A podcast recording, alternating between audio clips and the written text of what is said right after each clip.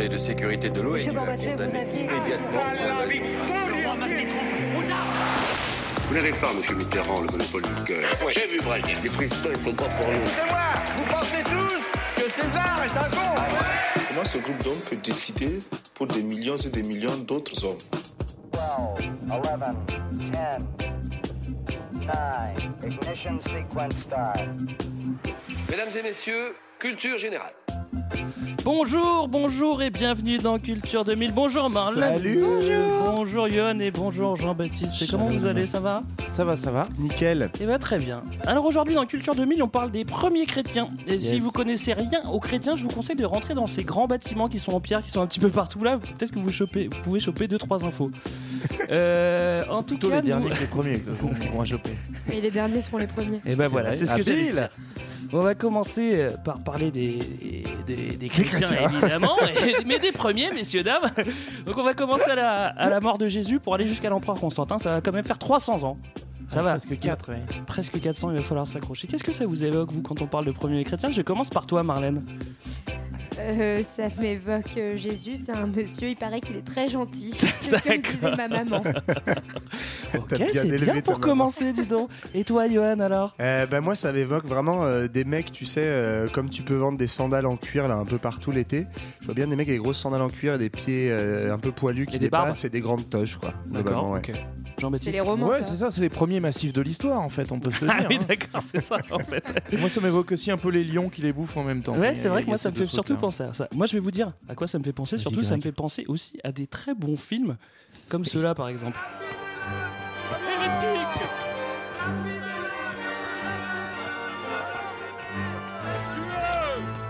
Ça servira de leçon aux disciples de ce Jésus.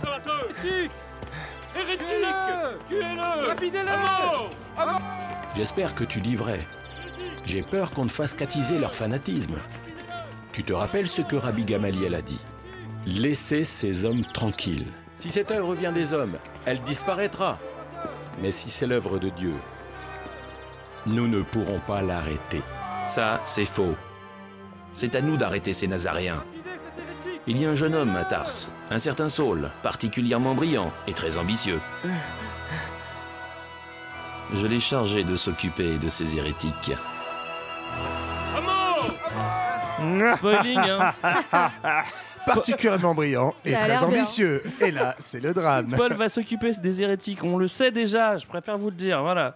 Alors, on va parler du christianisme. euh, Je, euh, Jean- euh, non, pas Jean-Baptiste, pas Jean le Baptiste, on va commencer par Yann parce que je sais que tu as vraiment envie de nous faire une définition du christianisme. Bah ouais, bien sûr. Alors. Euh, alors le christianisme, c'est aujourd'hui une religion euh, qui Oui. est fondée essentiellement donc euh, sur euh, la vie et l'enseignement de Jésus de Nazareth euh, et dont ils ont été transmis cette vie et cet enseignement par euh, les premiers témoins, c'est-à-dire les apôtres euh, voilà, qui, ont pré- qui suivi le Christ. C'était ses potes. Ses potes, potos, ouais.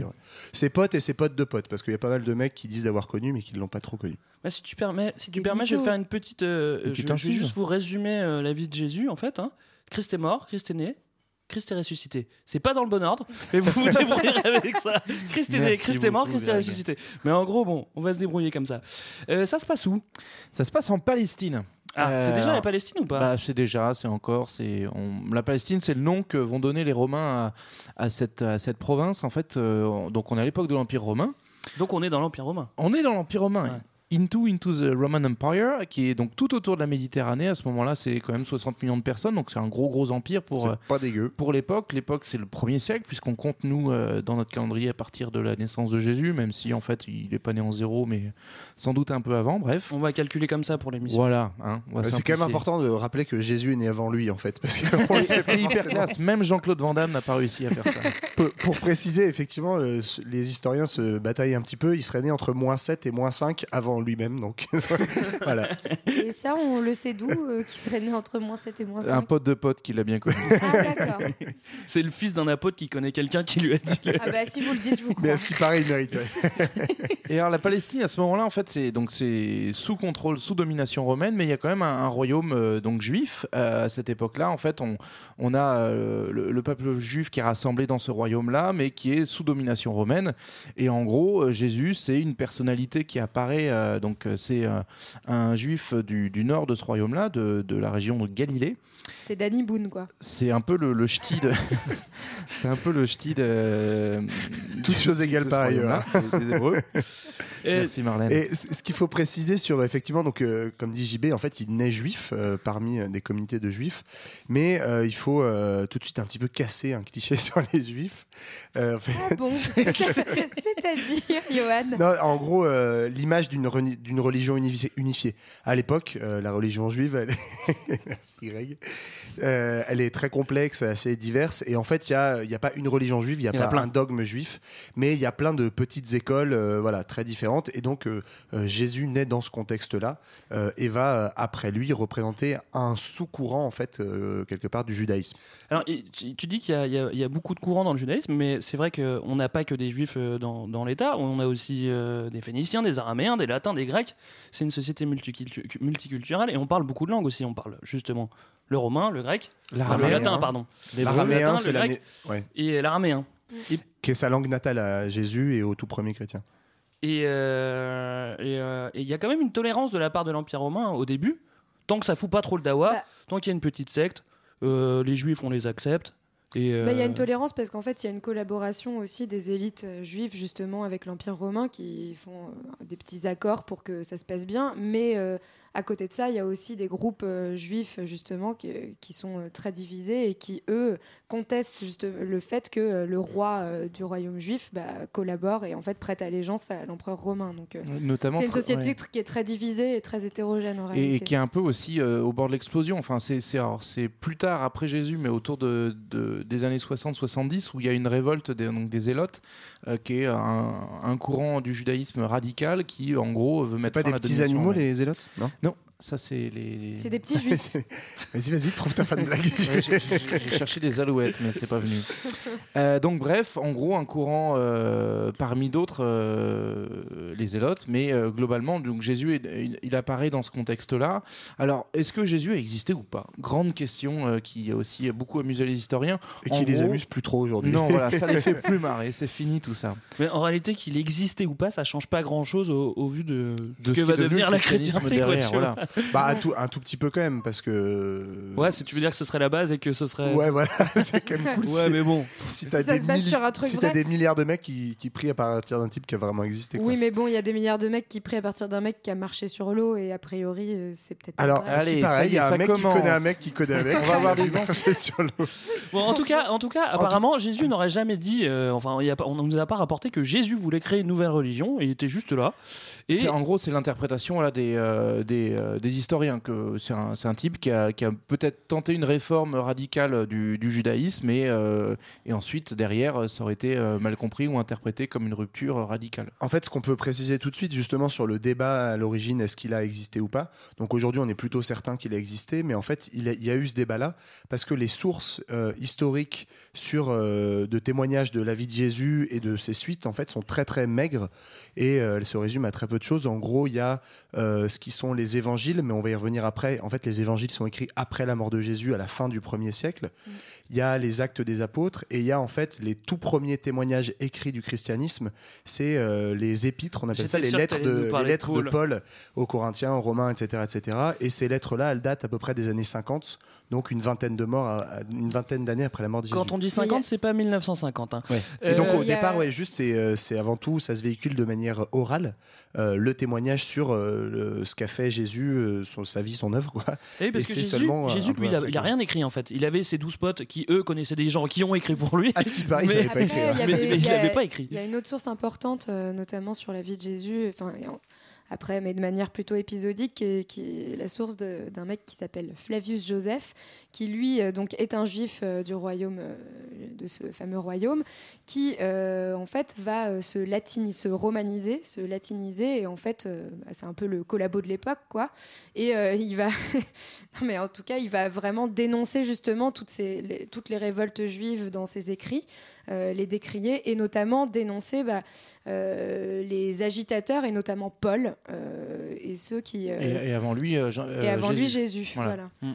C'est- c'est- si je dis pas de conneries, c'est en gros un des premiers historiens juifs, c'est ça, euh, Oui, Joseph c'est ça. ouais. Mais donc fidèle aux, fidèle aux empereurs et comme Fidèle tu dis, euh, en, en gros il va, il va dénoncer les, les agitateurs. Donc euh, Jean-Baptiste avant euh, Jean le Baptiste. Jean le Baptiste, euh, merci pour lui. Euh, Jésus qui est brièvement évoqué comme un prophète euh, messianique qui aurait du coup un peu mis le bazar et, puis d'autres euh, d'autres à sa suite. Alors, on a dit que. Est-ce qu'on a fait le tour des, des écrits justement des Non, évangiles, bah, des on apôtres peut, on peut En détailler fait, un ouais, petit voilà, peu plus. ouais. le- la tradition chrétienne, elle, elle a, hum, parmi tous les écrits, en fait, elle a fait un peu le tri. C'est-à-dire qu'on a trouvé plein de traces d'apôtres et de gens se réclamant de, euh, du christianisme qui ont écrit une vie de Jésus. Euh, donc, c'est la ce qu'ils appellent la bonne nouvelle, donc l'évangile. Et la tradition chrétienne, elle, en- elle en retient quatre qui sont jugés euh, à la fois euh, cohérents entre eux, même si de fait il y a pas mal d'incohérences, et euh, par ailleurs qui sont jugés euh, apportant quelque chose à, à la, à la lecture euh, religieuse de la vie de Jésus. Mhm. Donc c'est Marc, Luc, Matthieu et Jean. Donc c'est les quatre évangiles qui sont toujours utilisés aujourd'hui, même s'il y a eu des, des traductions, des réécritures, etc. Alors, il Et qui- et sont tous écrits ouais, entre euh, l'an 60 et l'an 100. Il faut en bien gros. retenir, selon moi, après c'est mon interprétation, hein, mais n'aie pas bon, peur. faut bien retenir Marc et Luc parce qu'en fait Marc c'est le disciple de Pierre et Luc c'est le disciple de Paul. Et du coup, qui sont Pierre et qui Paul Pierre et Pierre Paul, Pierre et Paul. On va On pas va y- parler de Jacques tout de suite, ouais. mais on va y arriver. Mais peut-être juste pour préciser justement que Marc, Luc, Matthieu et Jean, euh, ce sont pas des gens qui ont connu euh, euh, Ouais, Jésus lui-même. c'est Paul non plus, mais bon. C'est des, pièces rapportées, on va dire. Et par ailleurs, on met un nom derrière ces, ces écrits-là, mais en fait, on n'est pas sûr que ce soit. Ça peut être une communauté. Sur certains écrits de Luc, on a l'impression qu'il y a différentes euh, écritures différentes. euh, Enfin, voilà. Donc, en gros. Derrière un évangile, on n'est pas sûr qu'il y ait un bonhomme Ouais, la- qui, ait, qui ait pris son, son stabilo boss et qui ait commencé à Bah, graffer euh, sur la vie de Jésus. Le, meilleur exemple paraît, de ça, avait pas, mais le, bon, le j'y meilleur vais. exemple de ça, effectivement, c'est l'évangile de Jean, qui était lui un disciple de Jésus, mais son évangile a été écrit bien longtemps après. Donc a priori, c'est pas lui Bah, qui l'a écrit. c'est le dernier qui a fait. voilà, c'est un mec qui a écrit, qui a écrit paraît. en son nom. Mais, et de toute façon, on le voit en gros, tous ces mecs-là, ah, bah, à part Jean justement, c'est déjà en fait de la source de seconde main. C'est des mecs effectivement qui tr- retransmettent par écrit ce qu'ils ont entendu dire de la vie de Jésus et de, de ses, ses miracles. Alors, quoi. comme on l'a dit, euh, Jean, il écrit autour de, de 100 euh, son, son best-seller, l'Apocalypse. Mais nous, on va revenir euh, juste à la mort de, de Jésus. Et Yes. euh, donc, euh, Donc, on est dans les années 30. Ouais. Alors, pourquoi il meurt déjà? Parce qu'il avait déjà, foutu un crise économique. Wall Street crack. Là, il y a les nazis qui arrivent. Et donc il tue Jésus. bah voilà. Non, pourquoi est-ce qu'on le tue? Parce qu'il foutait le bazar. Ponce Pilate, ça commence à le vénère parce qu'il commençait à être suivi.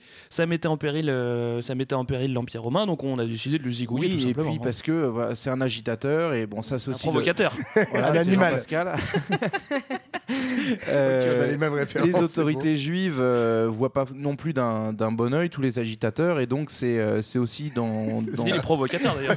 je crois qu'on a déjà fait cette blague là et donc par conséquent enfin il y, a- il y a aussi la, la participation des autorités euh, juives pour aller chercher les romains en disant bon bah celui-là euh, ce serait bien de se- s'en débarrasser quoi Et du coup, on va le faire en grande pompe quand même. Quoi. Bah, on le fait en grande pompe, c'est ce qu'on euh, faisait à l'époque. c'est hein. c'est assez classique en fait. C'est-à-dire que nous, la croix euh, voilà, est très associée hein, Ouais. à- au christianisme, mais en fait, c'est avant tout un outil de torture euh, Ben, romain Non, non, c'était, oui, c'était un outil de mise à mort euh, par les Romains. Remember Et puis même, en fait, pas si grande pompe que ça, parce que justement, c'était plutôt le processus de mise à mort des, des criminels de droit commun, etc. Donc plutôt des mecs, euh, en gros, qu'on qu'on considérait pas trop.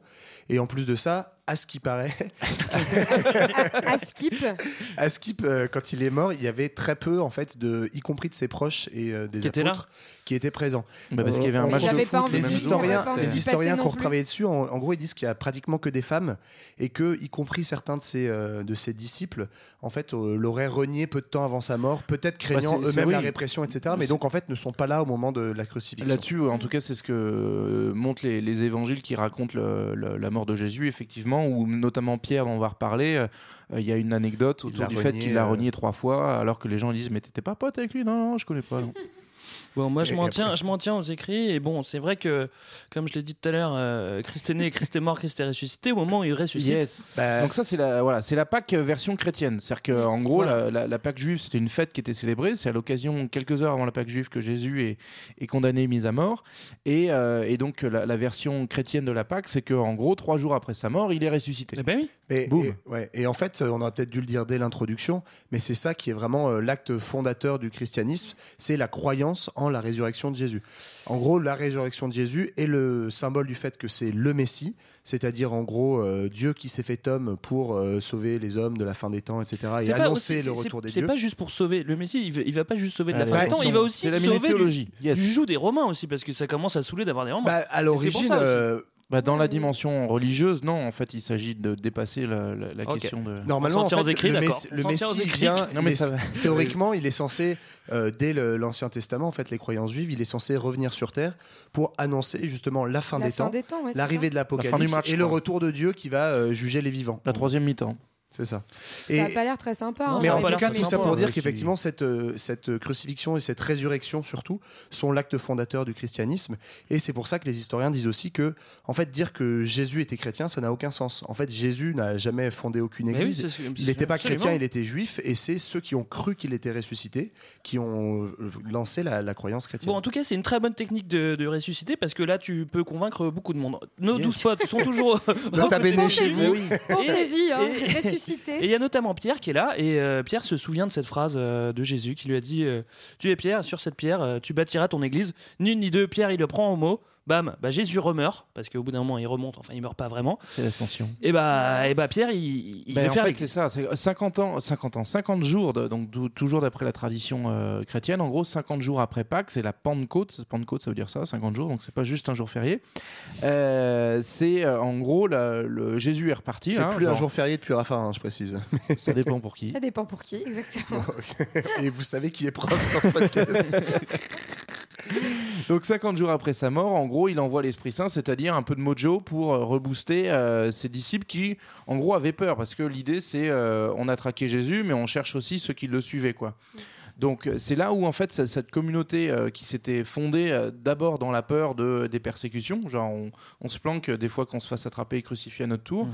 ils, vont, euh, ils vont passer du, du côté bonus de la force en se disant ça y est, on, est en finale, il, il est ressuscité, donc euh, vas-y on déroule quoi. Alors, on parle pas encore de, de chrétiens euh, à ce moment-là, mais euh, on peut estimer qu'il y a déjà une première communauté qui est Ouais, pas très ça. homogène. En fait, c'est la que- communauté des fidèles de Jésus, quoi. Ouais. Parce qu'il y a Mais en des- fait, on pourrait presque associer ça, enfin j'en sais rien, mais en, trans- en transposant aujourd'hui, c'est un peu un genre de, de secte religieuse qui Ah bah, se met en place. euh, Comme disait enfin, mon prof d'histoire au la- lycée, je fais- non, le mais je fais un peu christianisme, la c'est la naïve secte qui a le et, la, et la bébête, mais en gros, euh, c'est des juifs qui finalement commencent à croire en autre chose, justement, donc Ouais. ce- cette résurrection et Alors qui peut-être euh, qu'il y avait une forment des conjoncture. euh, je- groupes. euh, Ouais. Johan, peut-être que je sais pas euh, à ce moment-là, euh, mais peut-être qu'on croyait plus aux dieux grecs, que justement aller croire au Je judaïsme c'était un peu cool.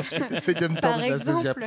Non, mais par contre, oui, un truc qui est important, c'est que effectivement, euh, c'est aussi euh, faciliter cette croyance sur le fait que euh, on est vraiment dans une époque où en fait la fin des temps pour plein de gens, c'est quelque chose qui est crédible. C'est-à-dire que tous les mecs dont on a parlé, les Paul, les Pierre, etc., ils sont persuadés effectivement que la fin de l'humanité, la fin de l'histoire, la fin des temps, elle arrive tout de suite, euh, que eux vont la voir ou au plus tard leurs enfants vont la voir.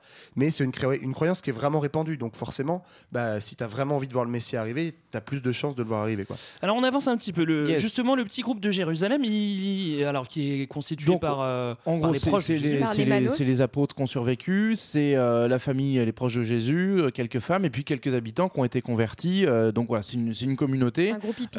Euh, et qui est racontée dans, dans, dans les textes chrétiens et notamment chez, chez Luc comme un peu la, la communauté mythique où tout se passe bien, tout est cool, euh, tu vois, tranquille à l'apéro. En gros, c'est bien une, c'est bien une communauté juive, sauf qu'ils rajoutent un nouveau truc, c'est le dimanche. Ouais. On fait Shabbat le samedi et puis le dimanche, on se souvient de ce que Jésus nous avait dit et on, on commémore notamment le dernier repas, donc ce qui deviendra Ah ouais, euh, du coup, ils ont deux jours, scène, quoi. le Ouais, c'est ça. Mais c'est là où on voit que c'est un une première Les forme gars, de ils inventent le syncrétisme. week-end quand même. Une première forme de syncrétisme sur des croyances juives et des rites juifs qui continuent à être appliqués. Alors ce groupe-là, justement, celui qui reste à Jérusalem, parce qu'il va y en avoir un autre, Yes. il n'est pas du tout, il est pas du tout autonome par rapport au monde juif. Il est, il est même, euh, comme tu viens de dire, il est totalement juif. Il continue à se circoncire, il, il respecte, euh, il respecte euh, la nourriture cachère. Enfin, c'est vraiment, on, Ouais, c'est ça. on- En juste, fait, on superpose un C'est ça, quoi. on fait un petit rite en plus qui est effectivement le dimanche et euh, en gros célébrer le- la scène, donc le dernier repas du Christ. Mais en dehors de ça, on garde tous les anciens euh, rites et Mais- traditions juives. De, tout- de toute façon, c'est quand même euh, un- une époque où il y a une vraie euh, enfin, porosité entre les différentes cultures aussi. Et Absolument. certes, euh, les, Bien sûr, les on est Ju- open.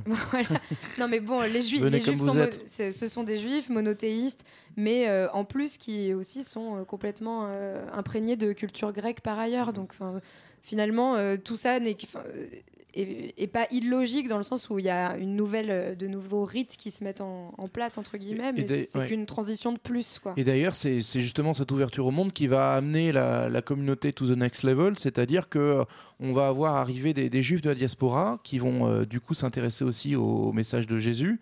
Euh, donc c'est ce qu'on appelle les hellénistes, c'est-à-dire ce sont des, des juifs mais qui vivent en dehors de ce royaume-là et notamment dans le monde grec qui à ce moment-là était considéré comme le monde intello hyper dominant.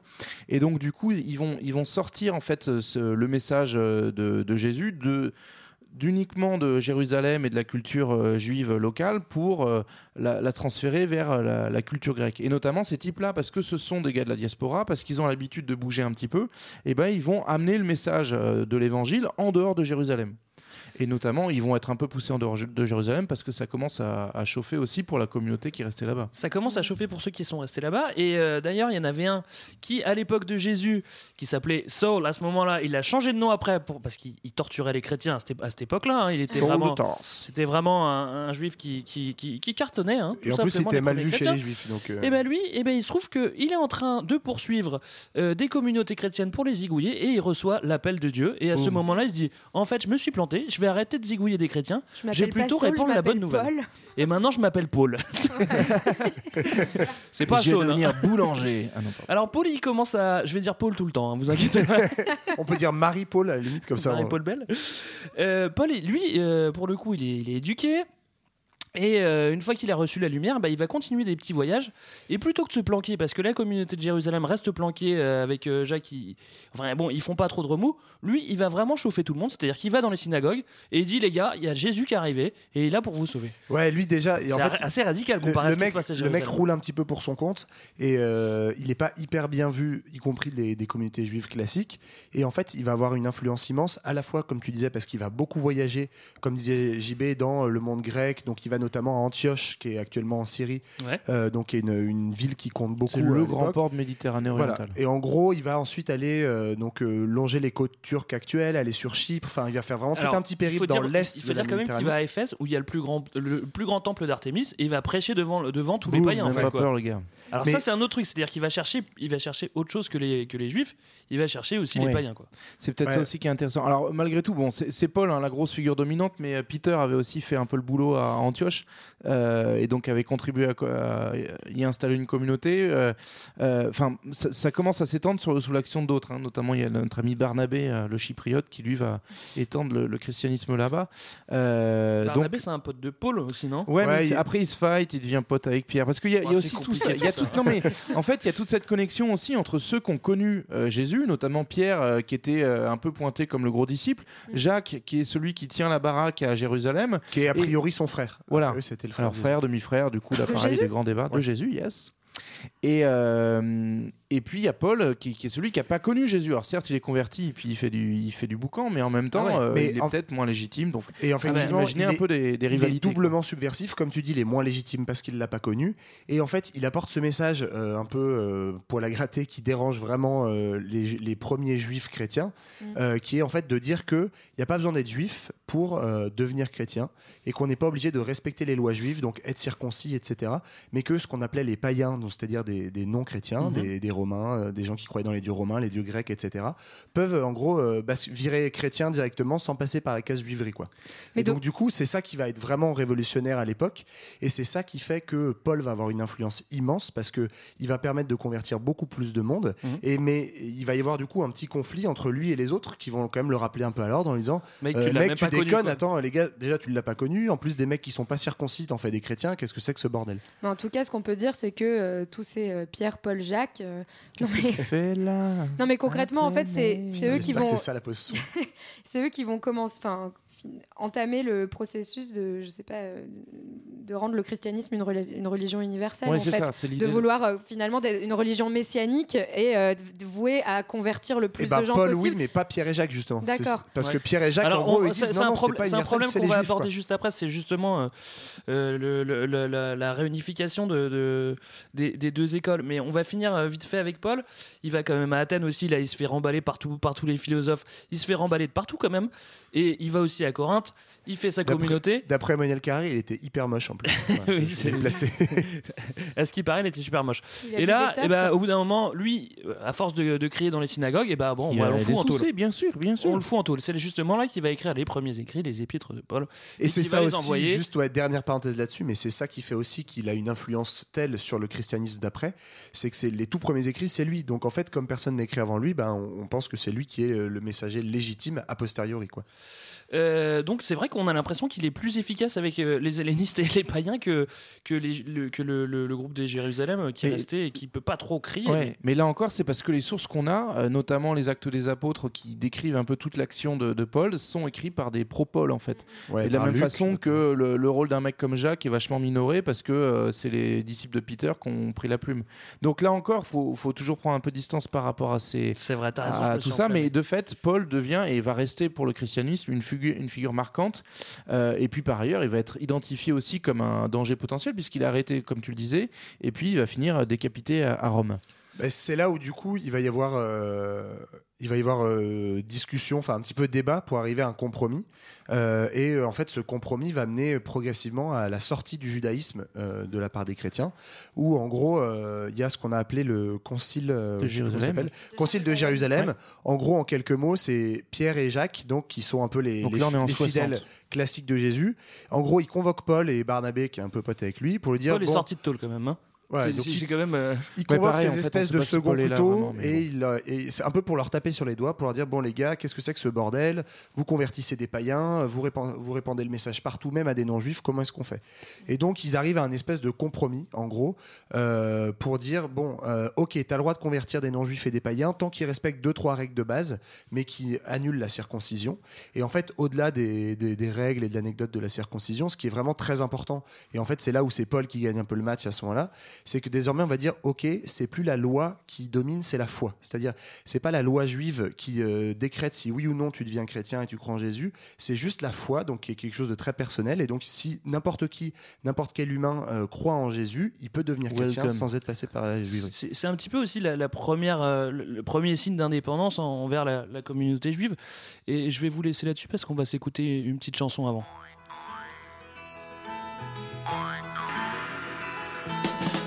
S'il existe encore aujourd'hui, il doit vivre aux États-Unis.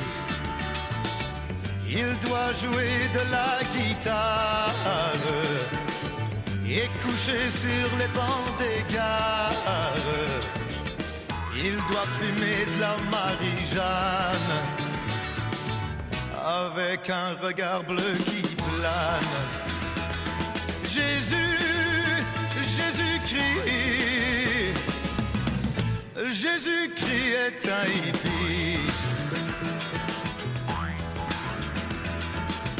Poncho mexicain sur le dos, autour de son front un bandeau. Il est barbu et chevelu.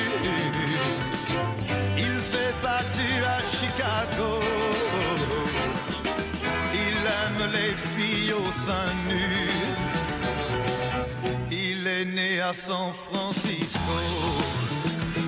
Oui, Jésus, Jésus-Christ. Jésus-Christ est un hippie.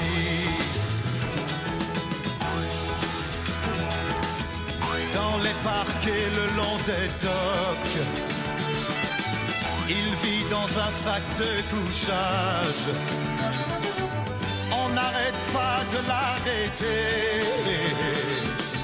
pour délit de vagabondage au grand festival de Woodstock. C'est lui qui soigne les blessés. Oui, Jésus, Jésus-Christ. Oh, Jésus-Christ est un hippie.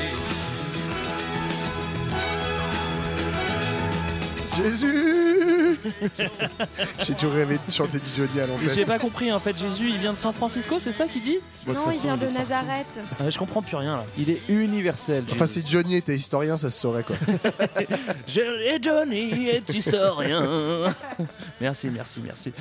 Merci, Culture 2000. Retour, retour à Jérusalem, messieurs dames. Paul est venu, Paul est venu voir Jacques et Pierre est là un petit peu Et pour on s'est mis départager le d'accord, match. Voilà, c'est ça. Donc en gros, consul de, de Jérusalem, alors je dis 60, en fait c'est c'est 49 euh, où on se met d'accord. Et donc du coup, c'est un peu l'apparition du christianisme. On, ça, ça rompt avec est-ce que c'est une secte juive ou est-ce que c'est une religion en tant que telle?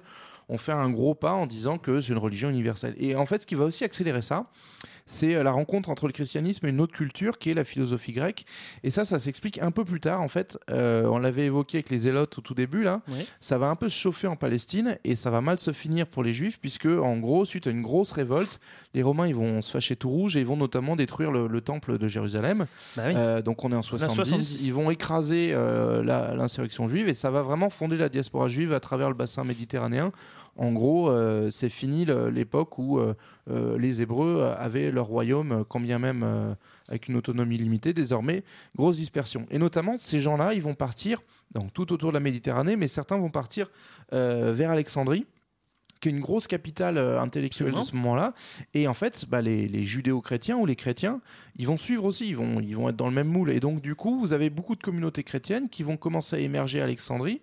Et comme c'est un peu la capitale intellectuelle euh, du, du monde euh, oriental à ce moment-là, bah, en fait, vous allez avoir des mélanges entre le christianisme euh, qui se cherche euh, ben, en- à se définir en rupture avec le, avec le judaïsme et euh, la philosophie grecque qui est très, très présente à Alexandrie. Et il y a- Alors, on sait, que, on sait aussi que, justement, euh, ça se diffuse, euh, on est dans l'Empire romain, donc il y a quand même toutes ces voies romaines qui servent euh, à, à diffuser le, le christianisme. On sait que ça va pas non plus encore super loin. En 70, on- on- il y a quand même des traces à Rome, mais on va pas non plus euh, jusque, jusque, jusque, jusqu'au nord. J'ai peur de Par dire des conneries. On va pas jusqu'au nord.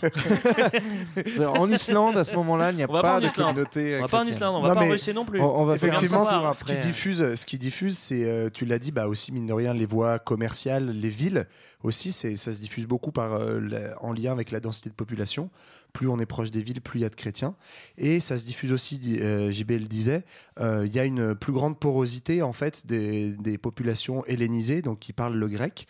Ça s'explique aussi pour des raisons culturelles en fait, où à l'époque, euh, les Grecs et la culture grecque, notamment via les stoïciens, etc. En fait, c'est, si on pouvait comparer un peu avec aujourd'hui, Ouais. c'est un peu les. Je Attention, sais ce que tu vas dire. Alors, elle est pas de moi cette comparaison, mais c'est un peu comme les Occidentaux aujourd'hui qui kiffent le bouddhisme et le yoga. En gros, c'est je cherche des valeurs simples, un truc un peu authentique, et euh, je veux retrouver euh, un peu du sens. Euh, les trucs polythéistes avec des dieux partout, c'est hyper frivole. C'est tout ça, c'est juste pour se la coller le samedi soir. ça Moi, a ce que j'aime, c'est la barbe. Et donc, en gros, moi, ce que je veux, c'est des valeurs simples, trucs, voilà. Et en fait, cette philosophie stoïcienne qui est beaucoup répandue chez les hellénisés, en fait, elle va très bien coller avec le message chrétien de sobriété au niveau des valeurs et puis de voilà une vie un peu plus ascétique autour de la relation personnelle à Dieu, etc. Euh, moi, je suis désolé de revenir sur Paul, mais c'est vrai que lui, il avait fait un gros job avec, avec, euh, avec les Grecs et enfin avec, euh, avec, avec ceux qui n'étaient pas à Jérusalem. Je me répète, j'arrête JB. Mais non, mon petit, allons, allons, allons. Euh, c'est vrai qu'après 70, justement après la destruction du temple, il y a quand même une petite menace parce qu'à Jérusalem, c'est quand même le bazar, même pour les chrétiens, pour les juifs aussi. En 90, les juifs font du ménage euh, eux aussi. Euh, dans leur dans tout leur euh, dans, dans leur religion c'est à dire qu'ils ils virent pas mal de, de courants et, euh, et ça fait un petit peu du bien chez eux oui voilà Il fallait le dire, il fallait le placer. Non, mais retour moi, à je m'en fous, juste. je, je balance et donc euh, et donc euh, on est euh, on, On est en finale on est en finale. on, est, on est toujours dans l'Empire romain. Bah, donc, du et coup, aux, voilà, Et aux avec- alentours de 100. Yes. Et bah, et bah, Eh ben, ça fait déjà C'est 100 ans le mec qu'il est né. Ça fait 100 ans, mais en tout cas, l'Empire romain n'accepte toujours pas le, le christianisme, et en fait, va justement, même, enfin, ça va devenir euh, la, la religion et la communauté persécutée euh, de l'Empire romain. Euh, ça commence Il y déjà. a débat, il y a débat. Enfin, il y a des, il y a débat autour il y a de ça, mais euh, D'ailleurs, premier martyr euh, des chrétiens, euh, Johan? Euh, c'est attends, je l'avais Étienne. Saint-Étienne, Yes. oui, bravo. Ah, mais c'est ça que j'allais te demander. Voilà, il s'est fait lapider à. Jérusalem. Putain, tout garçon. juste. Bah, effectivement, en fait, dans, dans, dans le monde romain, effectivement, le, le- le christianisme reste perçu comme une menace, mais il faut bien voir ce que c'est au niveau du premier siècle, donc euh, à l'encens, au moment où euh, Jean écrit, ce- euh, enfin ceux qu'on appelle Jean écrivent le livre de l'Apocalypse. euh, globalement, c'est pas grand monde quand même. C'est-à-dire que c'est, ça se, commence à se diffuser pas mal en Orient, euh, surtout dans, dans les grandes villes en fait. Euh, en gros, d'Athènes à Alexandrie, surtout, euh, surtout l'est de, euh, De la Méditerranée. c'est ça le mot. Et Ça par contre, fort. en Occident, ça marche uniquement là où il y a des communautés de la diaspora, euh, donc hellénistes, euh, orientales, Un donc peu à à- Rome, voilà, un peu à Lyon. Lyon, et puis en- aussi en, en Afrique du Nord. Alors, ce qu'il faut savoir, c'est qu'autour de 100, déjà, les- tous les évangiles sont écrits et euh, toute la première génération est, est morte, en fait. Des-. De ceux qui ont, vécu- ceux Oui. qui ont vu Jésus euh, de leurs propres yeux, il n'y en a plus. et c'est le moment où, quand même, autour de 100, c'est pareil, on, on distingue, on, on- comme- enfin, on distingue bien les chrétiens des juifs. Mais la situation est toujours un peu précaire euh, pour tous les chrétiens dans le monde romain, comme on Bah dit. ouais, et puis on distingue bien les chrétiens des juifs, et en même temps les chrétiens ils sont malins, comme disait Marlène, ils sont pas reconnus euh, et donc ils n'ont pas la liberté de, de culte, alors que les juifs, eux, ils ont un statut spécial. Et donc en fait, les premières communautés chrétiennes, enfin euh, celles-là autour de l'encens, elles vont se rassembler dans les synagogues en fait. Donc dans toutes les synagogues euh, de, de, de la diaspora juive, vous allez avoir des genre des mini clubs chrétiens quoi. Ouais, c'est genre, salut, je crois que ma religion elle est mieux, mais quand même, je vais me coller à côté de toi parce que c'est plus sympa. En tout cas, aussi, on peut peut-être euh, expliquer un petit peu pourquoi justement euh, l'Empire romain finalement euh, tolère la religion juive et pas la religion chrétienne. Et ça, ça tient à différents éléments, à la fois des éléments de croyance religieux, mais aussi des éléments politiques. Euh, la première chose, c'est que euh, finalement, c'est cette, cette vision universaliste que diffuse le christianisme qui va déranger les Romains, puisque du coup, ils se sentent véritablement menacés par l'extension de cette religion et par la conversion de plus en plus de monde, contrairement aux Juifs qui en fait euh, con- constituent une communauté plus fermée et qui ne remet pas en cause euh, leur pouvoir. Et du coup, il va y avoir vraiment une, une stigmatisation des chrétiens qui, eux, remettent en, remettent en cause l'ordre politique établi par les Romains, tout simplement. De la même manière, par exemple, que les chrétiens vont condamner l'esclavage, qui est, euh, par exemple, une, euh, un, Un pilier, un ouais. pilier de la société romaine. Ouais, parce que euh, faut dire qu'avant ça, euh, chose qu'on a, qu'on nous a peut-être mal appris euh, justement dans nos sociétés où le christianisme était très longtemps dominant, c'est qu'en fait, à l'époque, l'Empire romain, il est plutôt tolérant vis-à-vis des minorités euh, culturelles Ouais, et religieuses. oui, oui, Et il a plutôt cette réputation-là. Donc les Juifs, globalement, alors il y a, il y a des persécutions, il y a euh, euh, le saccage du temple de Jérusalem, mais euh, les Juifs s'accommodent plutôt bien de, de l'Empire romain et vice-versa. Et mais effectivement, comme disait Marlène, les chrétiens c'est différent parce qu'ils ont ce discours universaliste et ils se répandent très très vite. en- Moi, j'ai euh, quand même lu qu'il n'y avait, euh, enfin, avait pas de loi formelle contre les chrétiens. C'est pas écrit dans la loi, genre on va zigouiller les, les chrétiens. Non, mais, mais bon, la- on n'aime pas trop ces gens-là. Non, Ça, c'est vrai. Mais parce Bah- qu'en fait, il y a- cette tolérance, elle était due au fait qu'on pouvait tout à la fois pratiquer les rites euh, religieux romains, en fait, qui étaient des rites à la fois religieux et politiques, tout en pratiquant d'autres rites. Et l'important, c'était un, peu- un peu de faire les deux, quoi. Ouais. Donc, ça marchait avec euh, Ouais. certaines En fait, les religions, chrétiens, et les chrétiens vont finalement refuser, en fait, de participer à cet ordre. En fait, les chrétiens, ils sont un peu relous parce que c'est, euh, pour comparer avec aujourd'hui, c'est un peu les mecs qui veulent pas aller au stade les qu'ils mecs qui préfèrent aller à la séance du quoi. MK2, euh, tu vois, voilà. Donc en fait, ils restent, en- ils restent entre eux, entre petits bobos. Et- non, mais, non, ça a complètement du sens. Non, mais il y a un côté un peu élitiste comme ça, un peu entre soi. Ils refusent toute une partie des. J'ai du mal des- à, des cultes. à- à visualiser ça en fait. Moi, Bah, en fait, ça me paraît. imagine, le- en, en gros, c'est une, c'est une, euh, religion qui va toucher euh, des individus. Donc, ça, ça arrive que dans des familles, par exemple, t'es, euh, alors c'est souvent des élites urbaines qui sont touchées. Il y a beaucoup de femmes aussi dans les premières communautés chrétiennes. Et donc, en fait, tout, euh, tout ton entourage, c'est-à-dire euh, ta famille, euh, tes, euh, tes amis, tes, euh, ton cercle proche, tes domestiques, etc., veut- Ouais. ne vont pas tous se convertir au même moment au christianisme. Et donc, du coup, dans tes pratiques sociales, en fait, le fait que tu sois chrétien, ça va créer une sorte de fossé parce que, par exemple, ben, tu as. des pratiques religieuses romaines euh, qui sont du style on va faire un petit sacrifice et le dimanche au lieu d'aller jouer au foot en fait bah les gens ils se retrouvent et ils égorgent euh, ouais ils égorgent un taureau et, Bah, c'est la et c'est tradition. cool quoi voilà Bah, en fait les chrétiens c'est C'est les la relous disent, ah non moi je sacrifie pas ou alors euh, t'as un mort dans un ta peu comme les communauté. tu fais un barbecue, quoi. Ouais, c'est ça. Non, mais, non, mais je suis tout Non à mais fait encore mieux que ça, t'as, t'as, euh, C'était vraiment des véganes, ces gros toute la place de, de la mort dans la société euh, antique, elle a rien à voir avec ce qu'en font les chrétiens. Pour les chrétiens, la mort c'est un passage puisque en gros Jésus euh, a euh, est ressuscité et donc nous, nous ouvre euh, la porte d'une vie après la mort. Alors que pour le monde romain, le monde antique de façon générale, la mort c'est un truc hyper sale et donc il faut il faut traiter le truc. En gros, t'as un mec qui meurt, il faut tout de suite gérer le cadavre et, et pas faire traîner parce que sinon tu vas attirer la choucoumoune sur, sur tout le quartier. Et ben ces salauds de chrétiens, comme eux la mort c'est un truc cool, ils vont ça. Ils vont euh, ils Ils vont, faire- tous se tuer. du coup. ils vont faire un enterrement à la chrétien, donc ils vont pas respecter les rites funéraires euh, classiques de l'Antiquité, et donc du coup ça va attirer le bazar et, et ça risque de fâcher les dieux. Et à ce moment-là, en fait, les dieux, si tu veux, c'est un équilibre avec euh, avec la communauté des hommes, quoi. Donc si s'il y a un mec qui se met à titiller les dieux, ça va retomber sur toute la cité. Donc au bout d'un moment, en fait, on, on commence à percevoir les chrétiens comme non seulement des mecs pas drôles, mais en plus des gars qui risquent d'attirer le mauvais œil. quoi. Alors, là, là, on est, à, à- en- on est, on est à quelle année à peu près là? Bah, on est dans le premier, deuxième siècle, enfin, euh, ouais, deuxième, troisième siècle, en- en- entre 100, Tu vois, en termes d'années à peu près. entre 100 et 250. Premier, deuxième, troisième. Voilà.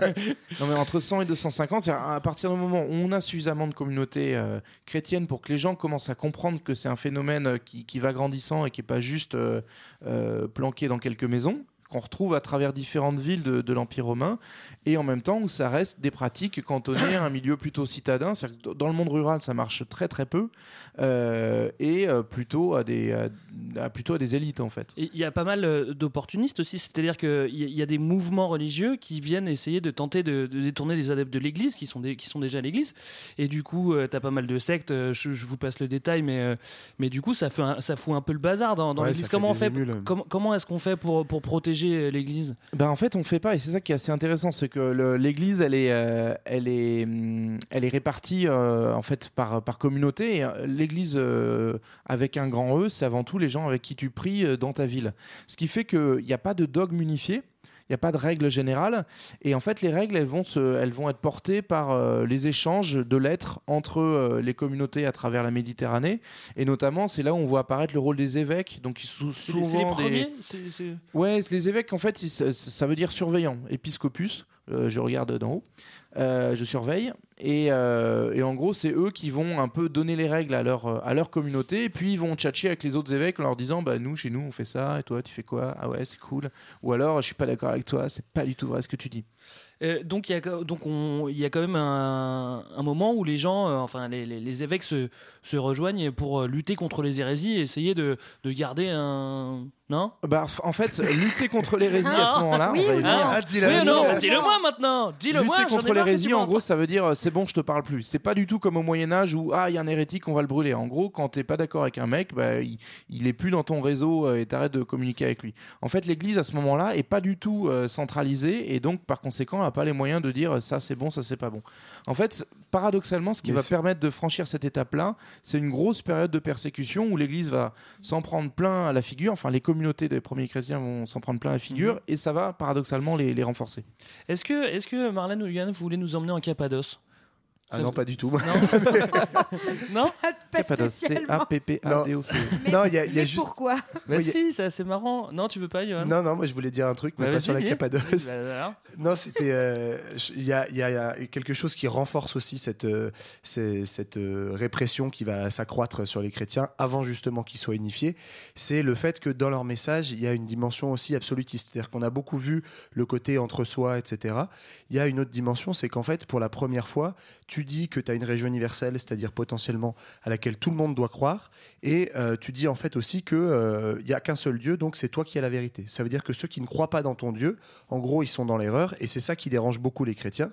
C'est qu'en fait, dans un empire où on est, on a beaucoup de tolérance, beaucoup de diversité re- euh, religieuse, culturelle, etc. D'un seul coup, il y a des petits mecs dans un coin qui décident que eux, en fait, euh, c'est eux qui ont raison, et que donc, euh, euh, voilà, ils, ils se mettent en porte-à-faux euh, vis-à-vis des autres. Et donc, ils vont euh, comme ça va à la fois se mettre à l'écart. Et puis, on le disait, euh, cette église, elle n'est pas unifiée. C'est plein de petites communautés avec, en fait, euh, il y a plein de syncrétisme. C'est-à-dire que on est vraiment sur une religion naissante qui, qui se fonde petit à petit. Ouais. Il y a plein de syncrétisme. Et c'est ça aussi qui fait que ça va très vite. le mot syncrétisme. Des syncrétismes, donc des, des, on va mélanges. dire des, Des des mélanges petits mélanges, des, melting pot, quoi. Mélange de couleurs. Euh, Mais c'est ça aussi, c'est grâce à ce syncrétisme que en fait ça se répand très vite partout. Et c'est aussi parce que ça se répand très vite partout que ça pose un problème politique, parce que ça commence à menacer l'autorité romaine. Et donc, euh, à mesure que ça menace euh, l'autorité et que ça croît, eh ben, euh, la répression euh, s'abat de plus en plus sur les chrétiens. Bon, bah, je vous emmènerai pas en Cappadoce parce que personne ne veut vous y emmener. Non, mais va- il emmène- faut savoir quand même- emmène-nous-en, euh, Mais si, directement, euh, balance. C'est une petite pause parce que c'est assez sympa.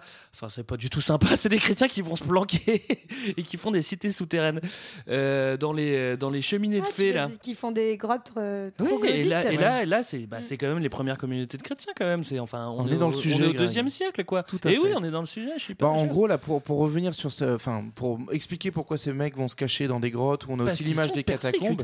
Ils sont persécutés. Alors, faut, faut, faut mesurer un peu le truc. En gros, les, euh, les autorités romaines vont être de plus en plus saisies par des cas de- d'affaires, en fait, où il y a un mec, parce qu'il est chrétien, il refuse de sacrifier. Et donc, du coup, mal perçu par sa communauté, eh bien, en gros, si tu sacrifies pas au dieu romain, euh, tu es en rupture avec les codes de la société et donc condamné à mort.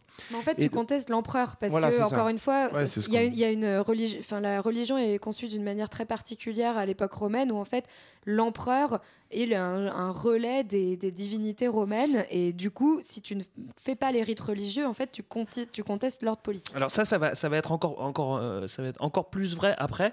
Mais euh, là, au deuxième siècle, euh, t'en étais pas là, me Si, si, tout à fait. Ah bon? Bah justement, c'est en réaction de ça qu'en 112, euh, l'empereur Trajan, il va dire bon bah maintenant, dès qu'il y a un mec qui est accusé de pas vouloir euh, de fin d'être chrétien, en gros, il faut qu'il euh, euh, il faut qu'il sacrifie au dieu quoi. Euh, S'il refuse de sacrifier au dieu, bah on l'exécute.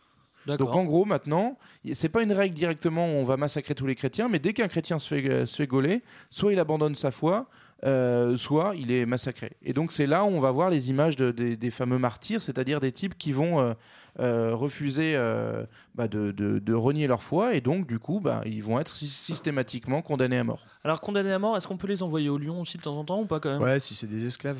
Bon, C'est bah, ça, en fait, c'est ce qui est assez marrant, c'est qu'il y, a une- il y a une gamme de. euh, on retrouve le- toute la, La la hiérarchie, discrimination euh, sociale. euh, On a- D'ailleurs, on n'a pas parlé des esclaves, mais euh, Ouais. ça, ça aussi, c'est quand même un petit paradoxe. Moi, j'ai trouvé quand tu, tu regardes tout ça, c'est que à la fois ils se disent très universels, là où c'est subversif les chrétiens, c'est que en fait, si c'est une question de foi, tout le monde peut être converti. Donc même un esclave peut euh, croire en Dieu et devenir chrétien. Euh, donc c'est pas un- c'est pas un truc juste de l'élite. Et d'ailleurs, ça explique que on disait c'est euh, aussi beaucoup dans les villes, etc. Mais c'est quand même une religion populaire qui est, qui est vraiment appropriée par le peuple. Euh, C'est une mais religion de gauche, tu veux dire? Je ne sais pas, je ne sais pas. Euh, mais il y a quand même un paradoxe parce que euh, on dit en même temps, euh, voilà, chacun doit garder son statut social. Donc euh, les, les- les esclaves, comme les empereurs, ils ont le droit de devenir euh, chrétiens, mais par contre, il faut qu'ils restent, euh, il- faut qu'ils restent esclaves.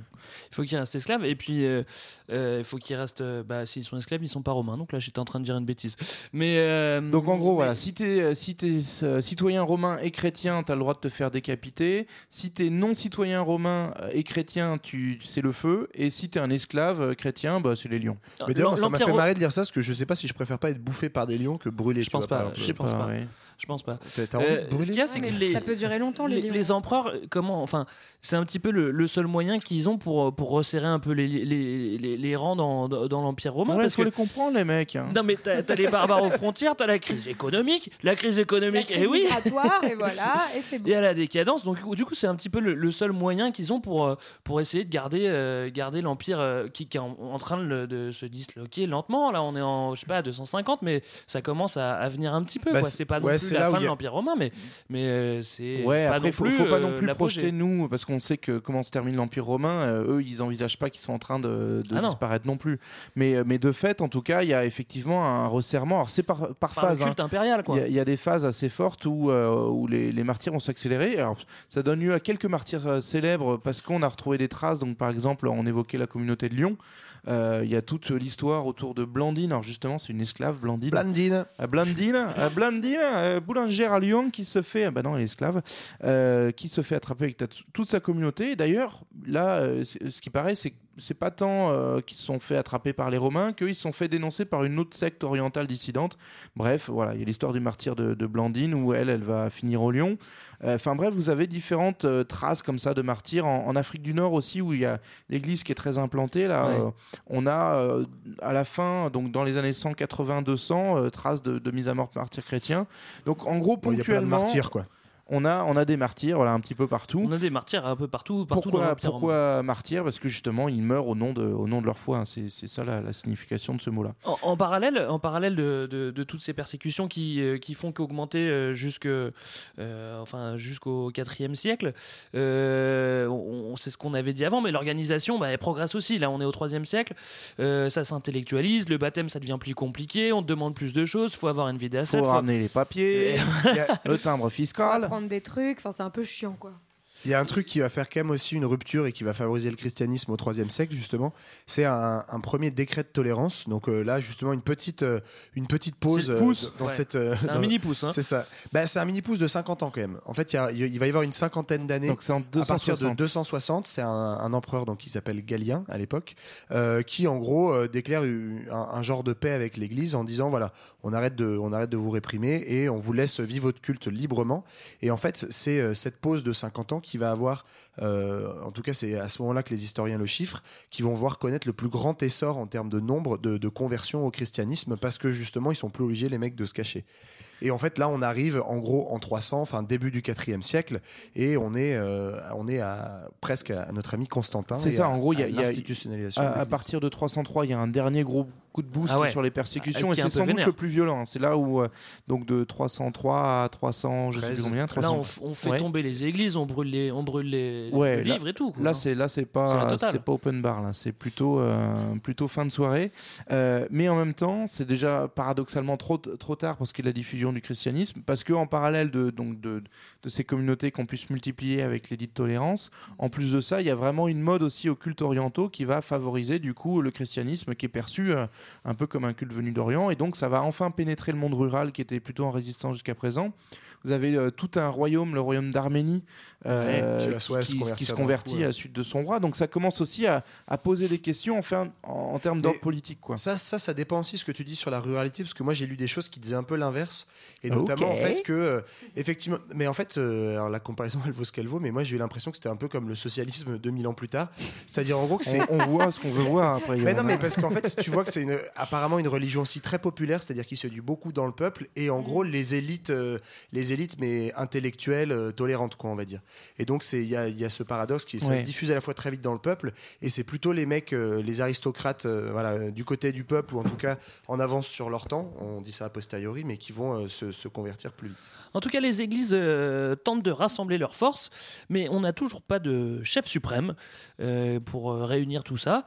Et, mais ça pourrait bientôt venir, non? Parce que là, on approche euh, furieusement de, de, de 313, non? Et donc du coup, ça commence à chauffer. Alors qu'est-ce qui se passe avec avec toute cette histoire-là C'est que ben on a vu par exemple l'exemple du roi d'Arménie qui se convertit. Euh, en fait, le- la diffusion du christianisme qui touche des élites euh, progressistes, comme tu disais, Johan, elle va finir par arriver aussi dans, dans l'environnement de l'empereur. Et donc on a un type qui s'appelle Constantin, qui est euh, empereur depuis bah pas voilà. très longtemps, voilà.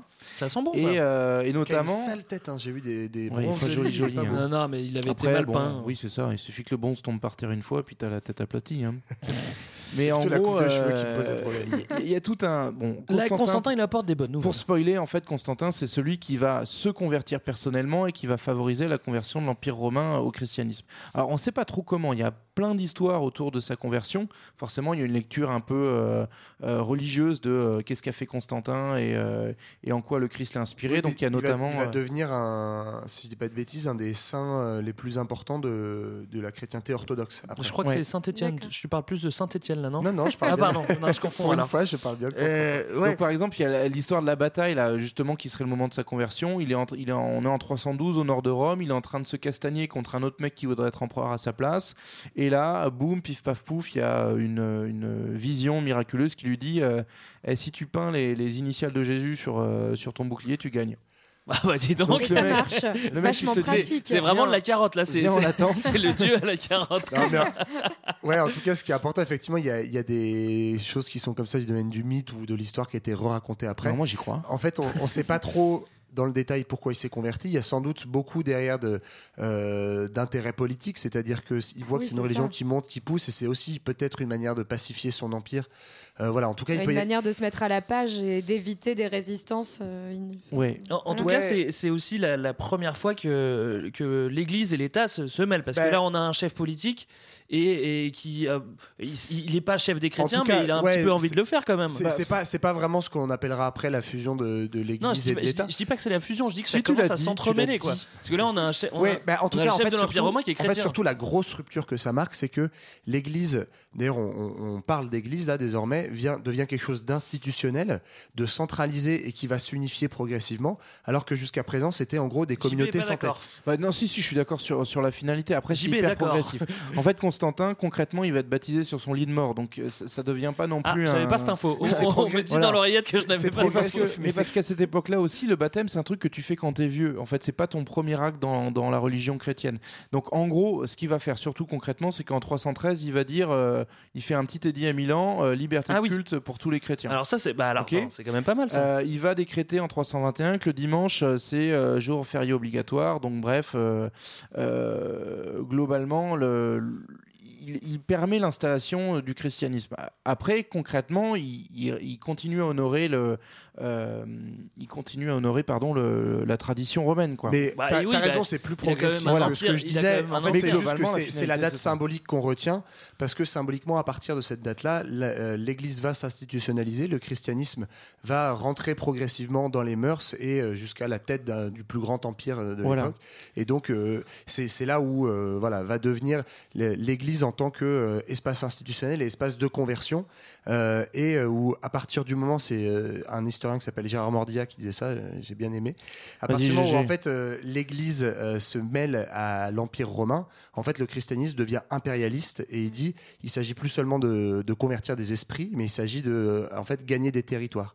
Et donc le christianisme va s'allier à l'impérialisme romain pour progressivement essayer de grignoter les territoires, va devenir quelque chose de plus en plus politique et stratégique et plus uniquement un, truc de foi personnelle. Et c'est même pas juste ça, c'est-à-dire qu'à partir du moment où, où le, le- le christianisme devient institutionnel, la situation s'inverse, c'est-à-dire qu'on va commencer à, à martyriser les païens en fait. Tout comme, euh, tout comme les chrétiens avaient été martyrisés avant, là on va, euh, on va, interdire, euh, on va interdire le paganisme et euh, au fur et à mesure quand, quand, euh, quand le christianisme deviendra religion d'État, bah, ça sera encore pire.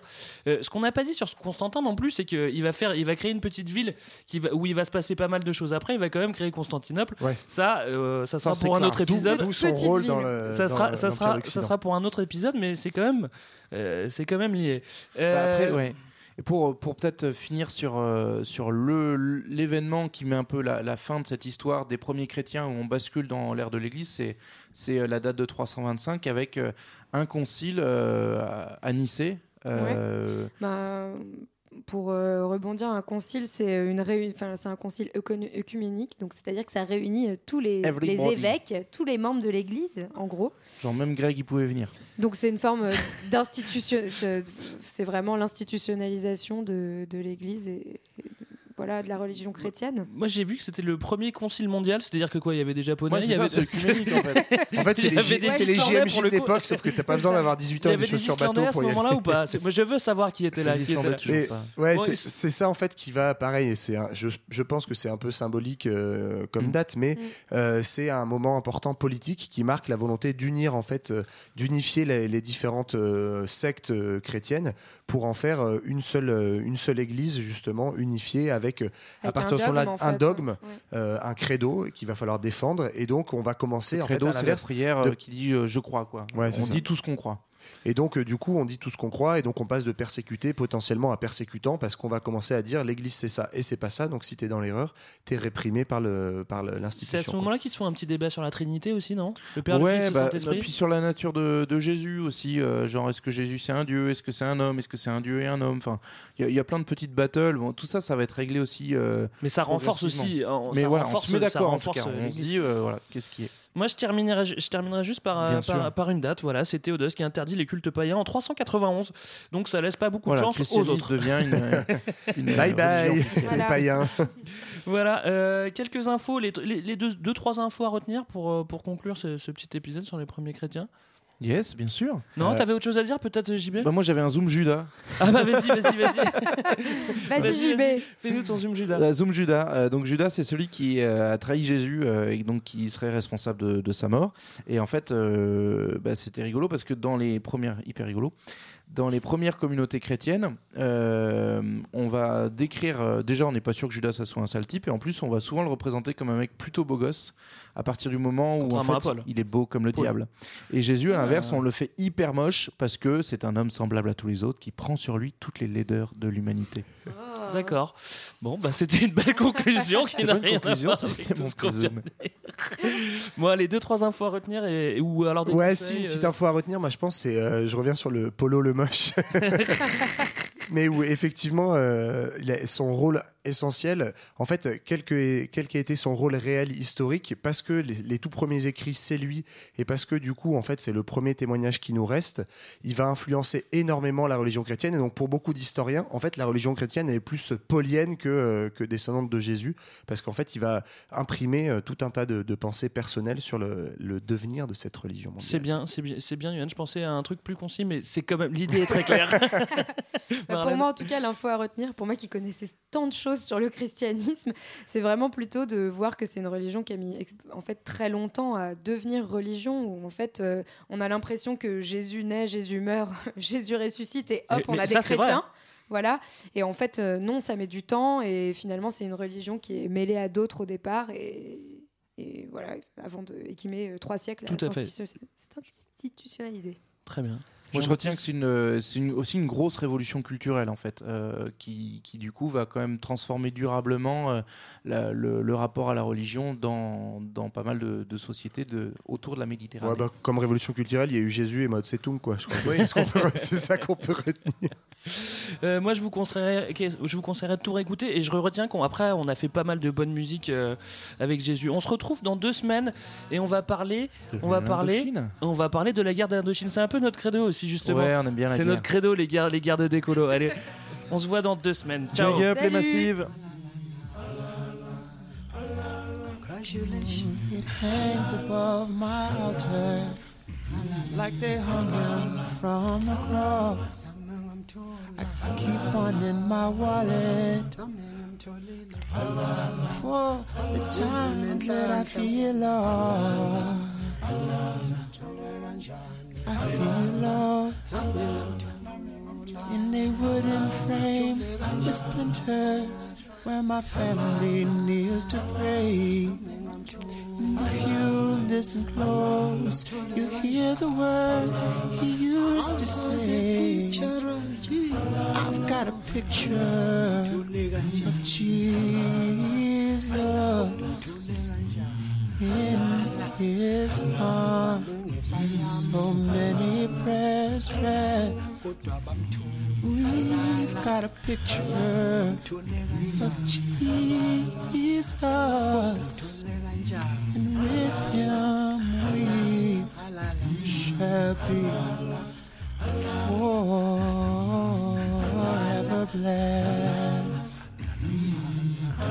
Forever blessed. I've got a picture of Jesus. Forever blessed.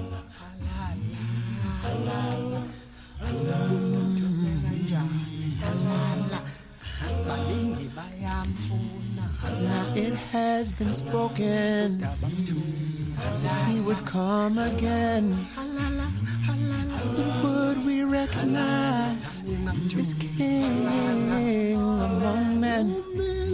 There was a man in our time. His words shine bright like the sun.